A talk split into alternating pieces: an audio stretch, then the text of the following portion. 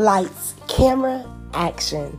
Tonight on Com Class, we're going to talk about the powerful use of user generated content and how that can help motivate others to consider a social change issue.